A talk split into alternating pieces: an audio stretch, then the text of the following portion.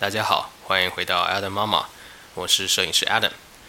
今天想跟各位分享关于相片授权的事。前几天有一位准备要签约的客人来询问我说，能不能不要发布他们的照片在我们的网站上面、嗯、包含 Facebook， 包含 Instagram 或者是我们的官网。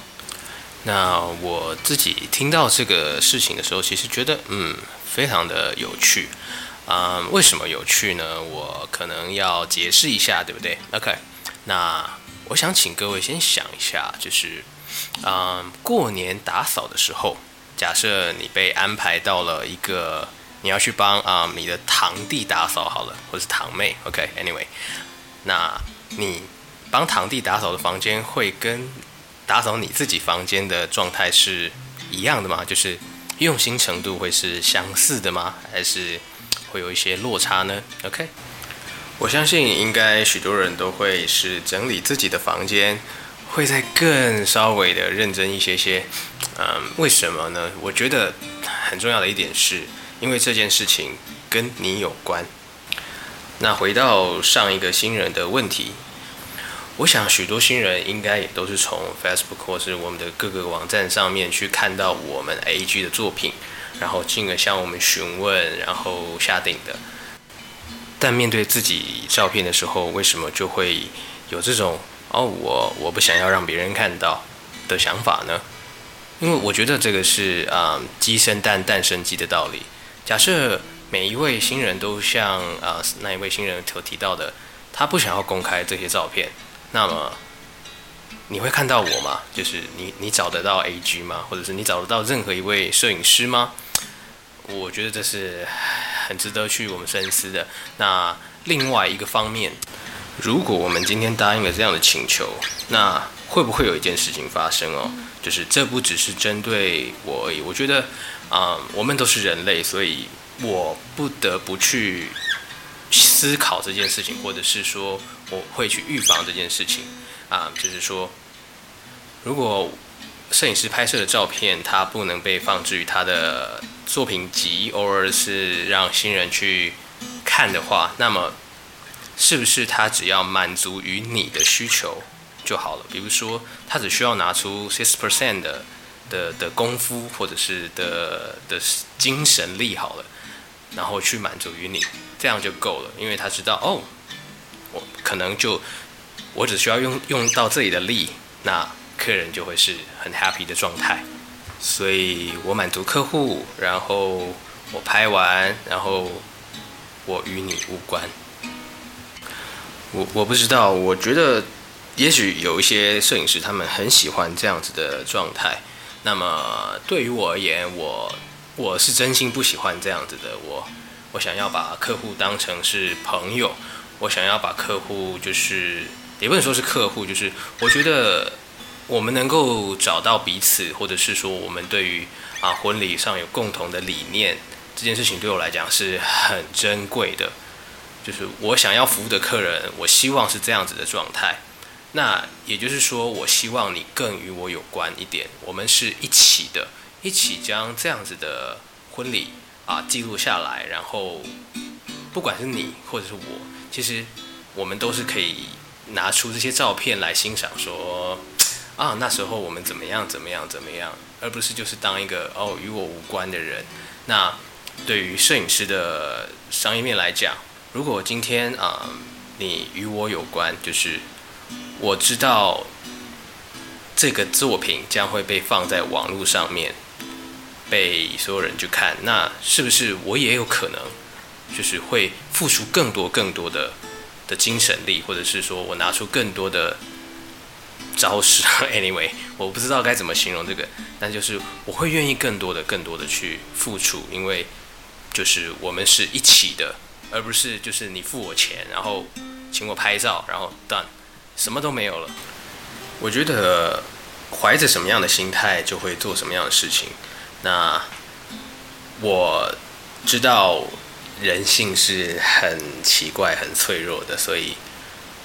我不想要落入我刚刚说的那一些我自己不喜欢的状态里面，所以我一定会去跟新人签这个条款，是说我会使用你们的婚礼上的照片，然后在我们的官网上面或者是我们所属的平台。那对于客户而言，我认为因为摄影师这样子的付出，那我相信你们肯定会拿到非常非常好看而且是超乎所求所想的照片。那么对于摄影师而言，他得到了你们的信任，我相信他们一定会更多的付出在你们的婚礼上的拍摄，那也因此他也可以拿到这个很美好的照片，然后去让更多的新人看到，然后带给他更多更多正面的呃能量或者是生意上的帮助。我觉得这其实是一件非常双赢的事情。但是假设今天，嗯，如果你非常的在意隐私这么一回事，你没有用 Facebook， 你没有用 Instagram， 你什么社群软体都没有使用，你极度照顾自己的隐私，你甚至不想拍照，因为你就害怕自己的任何一时一刻被大家看到的那种状态的话，那我很建议你，就是可以去寻找愿意买断的，就是提供买断制的摄影师，可能需要多付出个几千块或是一万块，那就可以不被他们所放在这个网站上面。但是我必须要说，如果他今天答应了，我也很想要请各位去想一下，究竟是为什么他可以就为了钱然后去放弃这样的一件事情。我不知道，我可能对我来讲，这这件事真的是在我心里是一个很重要，就是你跟我是很有关系的，很重要的。因为嗯，就我认识的几位比较我认为是不错的摄影师，那他们其实也是跟我抱持着一样的想法，甚至我们都有为了这个理念而放弃了许多和名人合作的机会。那最近其实我有遇到一组客人，是他们OK， 他们可以让我们放，但是他说他放的每一张照片都要经过他们的审视，或者是说他愿意让我们摆放几张照片作为代表就好。那我觉得这个答案其实就是等于说 OK，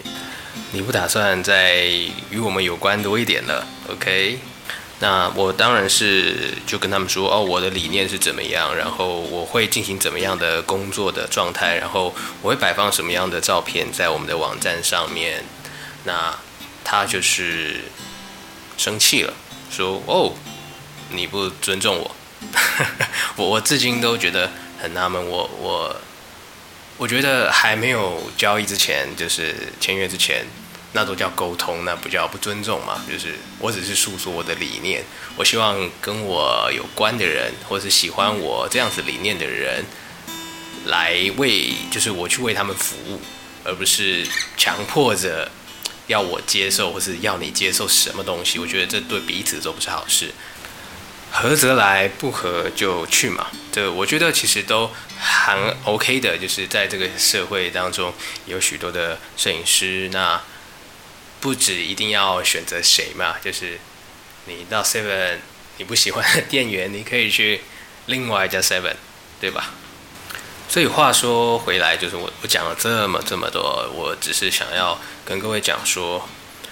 我觉得这件事情是对你们有帮助的，而不是坏事一件。真的，因为就就如同我前面讲的，你真的是要让彼此都有关系，才会有更多的回应或者是收获。当然钱是一种回应，不过我相信还有更多凌驾于钱之上的付出是是需要彼此来经营的。 So 我才会今天想要录这个东西来跟大家讲，其实这是对摄影师非常重要非常重要的事情，重要到我必须要开一集 podcast 来去回应这样的东西。那希望你们能够明白我所讲的东西。未来我会在这个 podcast 继续的去讲一些关于摄影方面的，我觉得是秘辛，或者是说我的心得，比较真实的，是在外面比较不容易听到的东西，我会在这边跟大家做分享。 OK， 那今天的说明就到这边，我是 Adam Mama 的 Adam， 我们下次见咯，拜拜。